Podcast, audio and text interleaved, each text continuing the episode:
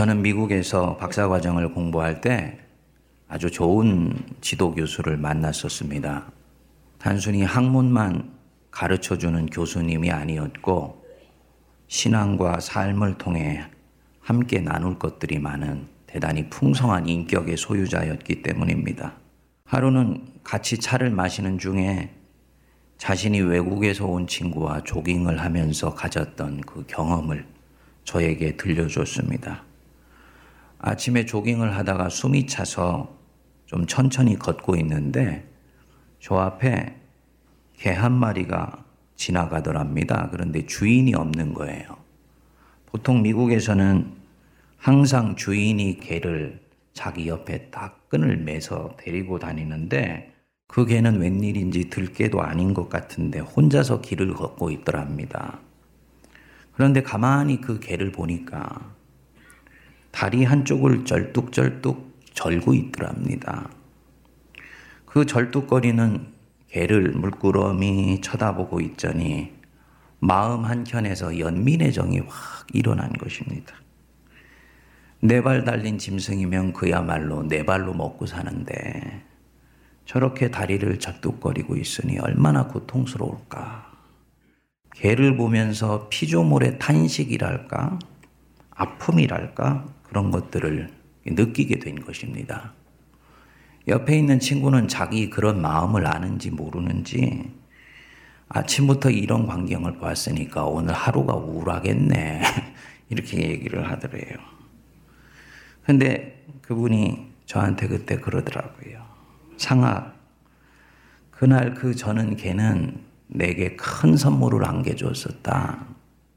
자기 저는 다리를 통해서 늙어서도 멀쩡하게 뛸 수 있는 내 자신에 대해서 갑작스럽게 감사한 마음이 들었고, 나이가 들수록 감수성이 점점 민감해지는데, 말 못하는 짐승이 가진 아픔이 내게 전달되는 그런 영적 감수성과 민감성을 아직도 가지고 있다는 것이 얼마나 감사하게 느껴졌던지, 그러면서 그럽디다. 사실 지난 몇 달 동안 내가 점점 노쇠해져 간다는 사실이 나를 우울하게 했었거든. 그러더라고요. 여러분, 무엇이 이 노신학자, 인생의 황혼기에 접어든 이 신앙인의 우울한 몇 달을 한꺼번에 날려버리게 만들었겠습니까? 그리고 자기 자신이 그럭저럭 인생을 마무리해 가고 있는 사람이 아니라 무엇인가 삶에 대한 새로운 기대와 전망 속에서 길을 갈 수 있게 만들어 주었을까요? 하나님이 베푸시는 은혜지요. 여러분 생각해 보십시오. 왜 하필 그날 그 외국에서 온 친구와 조깅을 하게 되고 희한하게도 다리를 저는 개를 바로 그 자리에서 만나게 됐을까? 우울한 몇 달을 보낸 자신이 저 개 꼭 나하고 같네.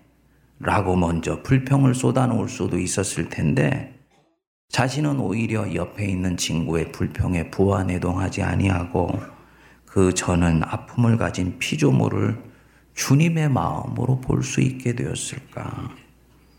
그리고 그 끝에 일상에 대한 대반전이 일어나서 자기 삶의 지난 몇 달의 우울함을 한꺼번에 날려버리며 삶의 새로운 감격과 감사가 넘치게 되었을까? 이 모든 것이 우연의 연속이겠습니까? 그렇지 않지요. 이 모든 일련의 것들이 평생을 당신을 위해서 산 노신학자 크리스찬에 대한 하나님의 배려와 은혜라고 저는 봅니다. 은혜는 히브리어로 헨, 혹은 헤세드라고 하여서 불변의 사랑, 불변의 자비를 뜻합니다.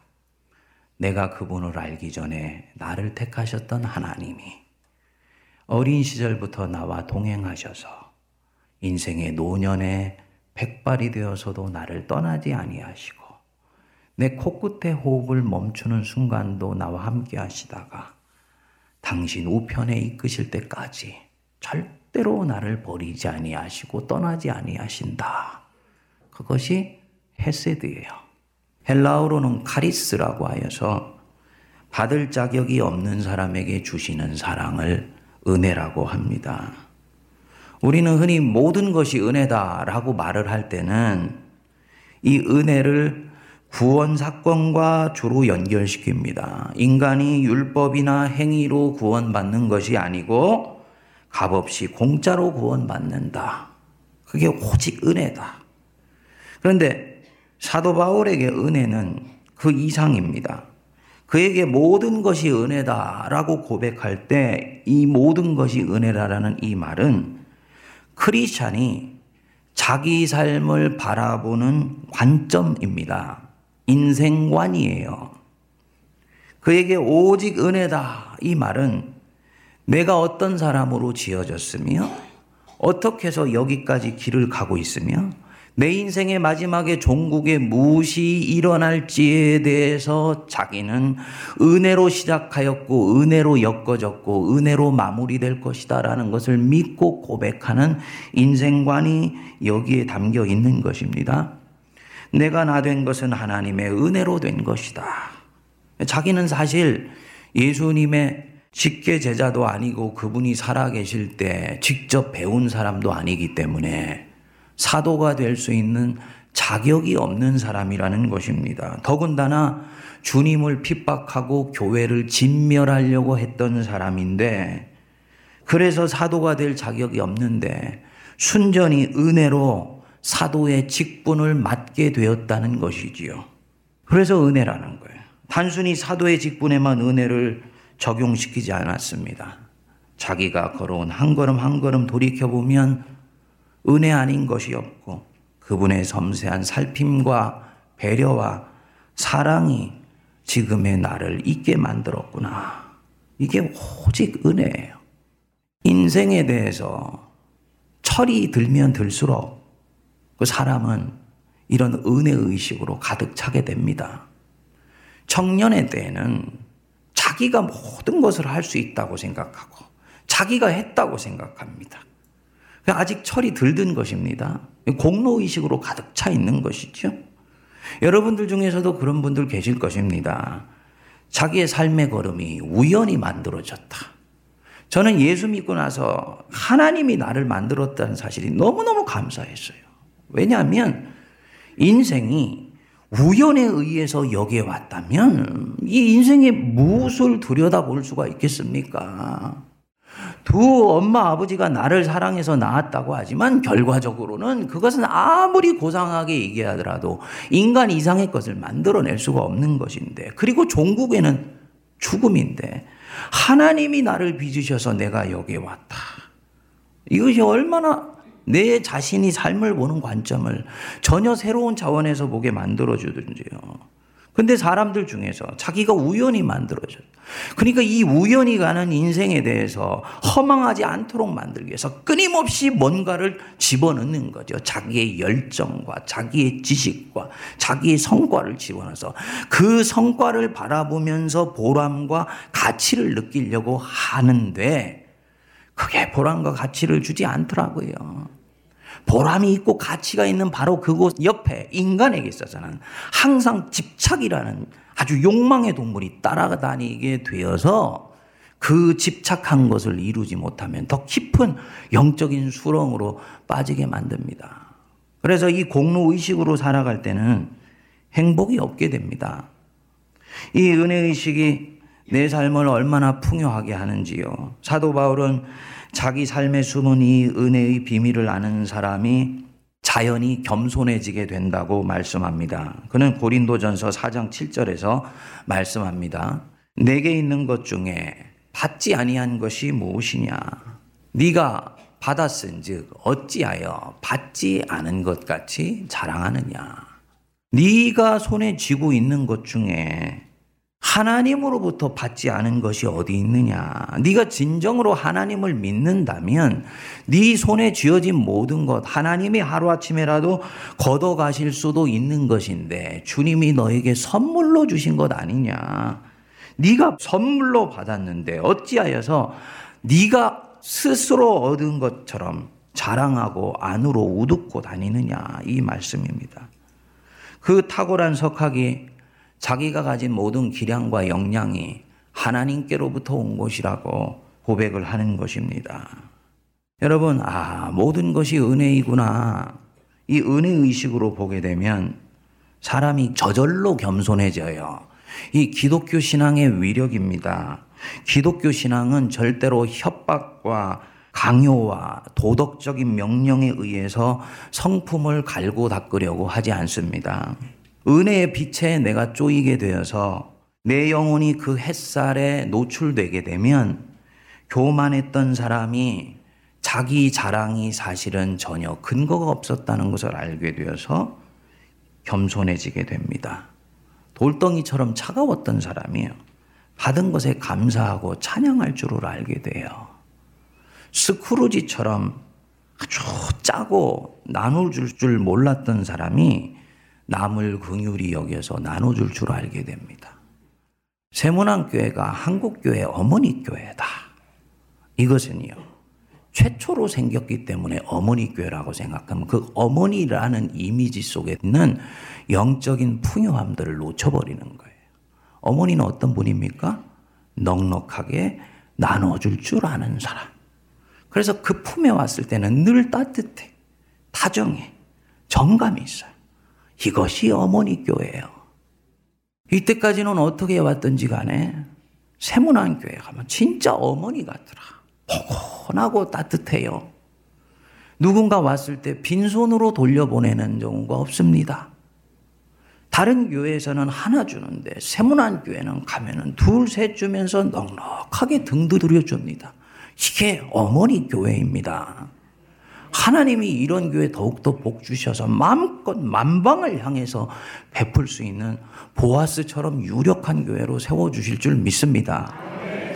여러분들 중에 내가 요즘 자꾸 인색해지는 것 같다 하는 이런 마음이 있으면요. 빨리 감지하십시오. 아, 내가 요즘 은혜 의식이 떨어져 있구나. 얼른 돌아오셔야 됩니다. 거기서 그치지 않습니다. 사도 바울은 말씀합니다. 15장 10절 다시 돌아오시면 내게 주신 그의 은혜가 헛되지 아니하여 내가 모든 사도보다 더 많이 수고하였다. 은혜가 자기 안에 들어와서 작동하고 역사하게 되니까 이 사도 안에 전혀 새로운 현상이 일어났다는 거지요.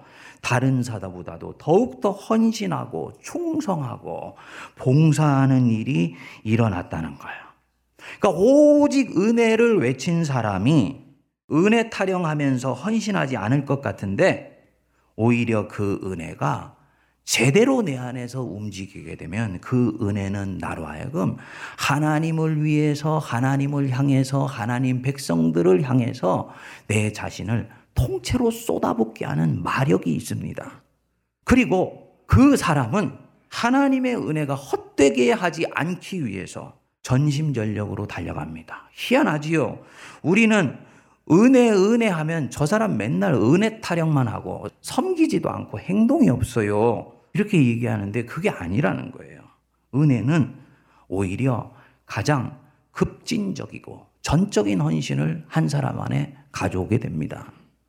그래서 은혜는 율법의 반대가 아닙니다. 은혜는 율법의 완성이에요. 율법이 완성되기 위해서 이 은혜가 있어야 되는 것입니다. 사도 바울은 은혜의 본질을 잘 알고 있었던 거지요. 은혜의 본질은 하나님이 나를 사랑하신다. 그래서 그 사랑을 내가 헛되게 하지 않기 위해서 나는 전심을 다해서 주님을 향해 달려가고 그 주님의 사랑이 어떤 대가를 치르시고 내게 온 것인지를 내가 알기 때문에 나는 주님의 그 사랑을 배반할 수가 없다는 것입니다. 제가 요즘 주님께 드리는 기도 제목의 하나가 그거예요. 주님, 저를 어떤 자리에 앉혀 놓으시든지 간에 제가 예수님 배반하지 않게 해주십시오. 왜냐, 예수 믿다 보면 지가 올라간 것처럼 어느 순간인가 교만해지고 방자하기 쉽거든요. 그게 예수님 배반하는 것입니다. 근데 은혜가 깊어지면 예수님 배반할 수 없다는 마음이 찾아오게 돼요. 자기가 주님을 배반할 수 없다는 이 마음이 자기를 유혹으로부터 확고히 지켜주는 것입니다. 그래서 복음을 위해서 전적으로 자기를 드리는 사람이 돼요. 한국 교회가 은혜만 외치고 행위를 외치지 않았기 때문에 교회가 이 모양 이 꼴이 되었다. 그건 틀린 얘기입니다. 은혜를 외치긴 외쳤는데 그 은혜 속에 들어있는 주님의 사랑의 본질을 성도들이 가슴 속에 머금지 않았기 때문에 나타난 일인 것입니다. 은혜는 우리를 겸손하게 하고 우리를 헌신하게 할 뿐만 아니라 주님의 뜻을 따라서 세상을 살면서 가져오는 염려와 두려움과 걱정을 몰아내 버리고 기쁨으로 세상을 살게 만들어 줍니다. 저는 세문 안에서 새로운 걸음을 걷기로 결심한 이후에 목회를 바로 시작하지 않고 3개월 정도 안식하는 시간을 가졌었습니다. 그리고는 캐나다, 미국을 돌면서 두 차례 retreat 센터에서 기도하고 묵상하는 시간을 가졌습니다. 총 한 20일 정도의 retreat이 마무리되어 가면서 제게 예상치 않은 결과물이 제 안에서 나오게 됐습니다. 원래 제가 retreat 센터를 가서 기도해야 되겠다는 마음을 가졌을 때 목표가 명확했어요. 새문안 교회가 어떤 교회인데 내가 거기서 어떻게 바로 섬겨서 주님을 받들 수 있겠느냐. 영적인 부담감이 있었기 때문에 기도해야 되겠다는 마음이 있었고요. 두 번째로는 새문안 사역의 비전을 얻고 제 사기를 충전하고자 하는 그런 마음이 있었기 때문입니다. 그런데 이 리트릿을 진행하면서 의외로 제 묵상의 과정과 결과는 하나님이 나를 어떻게 사랑하시는지를 계속 환기시켜 주시는 쪽으로 가게 된 것입니다. 엉뚱한 방향으로 가게 된 거지요. 리트릿 센터에서는 찾아와서 기도하는 사람에게 영혼의 친구를 한 사람씩 붙여줘요. 그 영성 지도자라 하는데요. 한 사람의 삶에 아주 민감하게 귀를 기울여주고 그 사람의 삶의 과거와 지금 속에 있는 하나님의 흔적을 다시 발견할 수 있도록 도와주는 사람입니다. 이 친구와 대화를 하면서 제가 그랬습니다. 나는 본래 이 retreat 시작하면서 목사로서 새로운 사역의 비전을 얻기를 원했는데 하나님은 당신이 나를 어떻게 사랑하시는지 지금도 내가 얼마나 사랑받고 있는지 그것만 반복해서 말씀하시는 것 같다. 그렇게 얘기를 제가 했더니 그 친구가 되물었습니다. 그래 그 깨달음에 대해서 네가 뭔가 느껴지는 게 있냐 그러더라고요. 제가 그랬어요. 왜 나는 이 지극히 단순하지만 소중한 진리를 예수 믿은 지 30년이 지나서야 깨닫게 되었는지 나는 그것이 너무 속상하다. 사실 이것이 복음의 본질이라고 할 수 있는데 30년 동안 돌다가 돌다가 여기에 돌아온 것 같은 느낌이 들었던 것입니다. 여러분들도 아시는 대로 저는 운동권 출신에서 회심을 한 사람입니다. 그래서 예수님을 처음 믿기 시작했을 때도 회심 체험은 강력했지만 복음의 본질, 하나님의 은혜로 내 인생을 출발하고 주님이 나를 사랑하신다. 이 복음의 본질이 제 눈에 들어오지를 않고 예수 믿어서 어떻게 세상을 바꿀 것인가? 사회적 관심이 저를 압도했어요. 그런데 30년 믿으면서 돌아 돌아서 예수께서 출발하셨던 그 자리에서 이제야 시작한다는 느낌이 들었던 것이죠. 물론 예수 믿어서 세상 바꿔야지요. 이 악이 관연한 세상, 그리스도의 교회가 있기 때문에 세상을 하나님의 나라로 바꿔야 된다고 저는 믿습니다. 그렇지만 한 사람의 기독자에게 그것은 신앙의 결론이지 신앙의 출발이 되어서는 안 된다. 그걸 제가 알게 되었던 것입니다. 그 잘못된 출발로 보낸 시행착오의 세월을 돌이켜 보니까 여기에 회한이 있었던 것입니다. 이 친구가 저를 지그시 바라보더니 다시 물었습니다. 그래, 네가 그런 사회적 관심에서 네 신앙의 여정을 출발할 때 하나님은 어디 계셨냐? 근데 그 질문이 제 영혼 전체를 파고 들어가면서 제 회한의 감정 밑바닥 속에 숨어 있었던 더 큰 진실로 저를 데리고 갔던 것입니다. 하나님, 그때 거기에 나와 함께 계셨지. 그 답을 제가 하는데요. 번개같이 제 속에서 뭔가가 탁 스쳐 지나가면서 말로 표현할 수 없는 은혜가 밀려온 거예요. 하나님이 30년 전에 그때 거기서 시작하도록 허락하셨구나. 나는 여기서부터 출발할 거야. 라고 내가 아직 무엇도 모른 채 30년 전에 거기서 출발할 때 우리 주님이 내 의지를 부러뜨리지 아니하시고 내 의사를 존중하셔서 나와 함께 30년간 믿음의 여행을 하시면서 나를 서서히 이끌어서 지금 이 자리로까지 올 수 있도록 변화시켜 오신 것을 깨닫게 되었던 것입니다. 창조주가 나 같은 죄인을 위해서 차곡차곡 수순을 밟으셨다. 내 인생을 분지러뜨려 버리지 아니하시고 나를 인격적으로 대해 주시면서도 얼마든지 나를 당신이 이끄시는 그 자리로 변화시켜 오실 자신감이 있으셨던 거예요. 하, 실력이 있는 엄마 아버지는 자녀에게 화를 내지 않는다 그러더니 우리 하나님 진짜 그런 분이구나. 이 하나님을 더욱더 알게 되니까 얼마나 미쁘고 든든하고 감사하든지요. 사도 바울이 말한 대로 나의 나 된 것이 그분의 감당할 수 없는 은혜로 되어 주신 거구나. 이 은혜 의식에 깊이 젖어서 retreat 센터를 나왔는데 새로운 사역을 향해서 가지고 있었던 부담감이나 염려는 전혀 없어지고 기대감이 확 밀려오더라고요. 저는 지금 세문안 교회를 섬기면서 두려움이 없습니다. 우리 성도 여러분들을 얕잡아 보거나 가벼이 여기기 때문이 아니에요. 여러분들은 다 우리 한국 사회에서 전부 한 가닥씩들 하는 분들 아닙니까? 사회적으로는 저보다 훨씬 똑똑하고 잘 나가고 잘된 분들이 많아요. 그렇지만 목사로서 저는 인간적으로 두려움이 없습니다. 왜일까요? 하나님의 은혜로 지금 이 길 감당하기 때문에 I have nothing to lose. 나는 잃을 것이 없는 사람이야. 내가 잃으면 그것은 하나님의 손해지 내 손해가 아니다. 이 마음이 딱 드니까요. 어, 주님께 믿고 맡기면서 일할 수 있는 영적 배포가 생기죠. 어떤 은퇴하신 장로님이 그러시더라고요. 목사님, 목사님의 설교는 거침이 없습니다. 그러면서 격려해 주시더라고요. 거침이 있으면 되겠습니까? 하나님 백성들 하나님 앞에 세우는데 목사가 눈치 보고 거침이 있으면은 하나님께 책망받는 것이지요. 사랑하는 여러분, 우리가 여기까지 은혜로운 걸음이기 때문에 하나님이 그분 신뢰하면서 은혜로 나아가는 그 걸음은 주님이 절대로 외면하지 않는다는 것 믿으시기 바랍니다.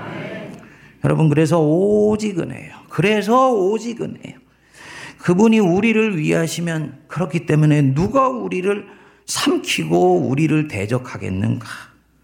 이 은혜의 고백 속에 숨어 있는 놀라운 복음의 비밀을 깨달았기 때문에 사도 바울은 가열차게 복음을 전하면서도 끝까지 은혜를 붙들고 한 번도 행동해야 된다라는 말을 먼저 한 적이 없었던 것입니다.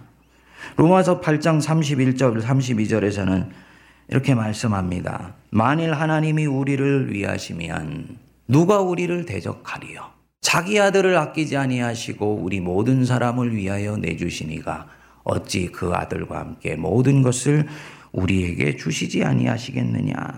우리 35절부터 37절까지 같이 읽겠습니다. 시작. 누가 우리를 그리스도의 사랑에서 끊으리요 환난이나 곤고나 박해나 기근이나 적신이나 위험이나 칼이랴 기록된 바 우리가 종일 주를 위하여 죽음을 당하게 되며 도살당할 양같이 여김을 받았나이다 함과 같으니라 그러나 이 모든 일에 우리를 사랑하시는 이로 말미암아 우리가 넉넉히 이기느니라 아멘 멋진 말씀이죠. 예수 믿는다고 편안해지는 것 아니다. 예수 믿으면 오히려 하나님의 집 교회까지 섬겨야 되기 때문에 섬겨야 질 집이 네 집도 있고 처갓집도 있고 본갓집도 있는데 예배당 예수님 하나님의 집까지 섬겨야 돼. 그러니까 환난이나 공과 기근이나 핍박이나 위험이나 칼이 물러가는 것이 아니라 오히려 네 인생 속에 더 가까이 올 수도 있어. 사망의 음침한 골짜기 네 앞에 가까이 올 수도 있어. 그렇지만은 너는 그것 때문에 세상 사람들이 볼 때는 도살당할 양같이 여김을 받을 수 있지만 그 위험이나 칼은 절대로 너를 삼킬 수가 없다. 이 모든 일에 너를 사랑하시는 이로 말미암아 네가 넉넉히 이기게 될 것이기 때문이다. 아멘. 은혜로 사는 삶이 주는 놀라운 능력으로 세상을 이기고 나를 변화시켜 결국은 세상을 그리스도의 왕국으로 만드는 저와 여러분 되시기를 주의 이름으로 축복드립니다.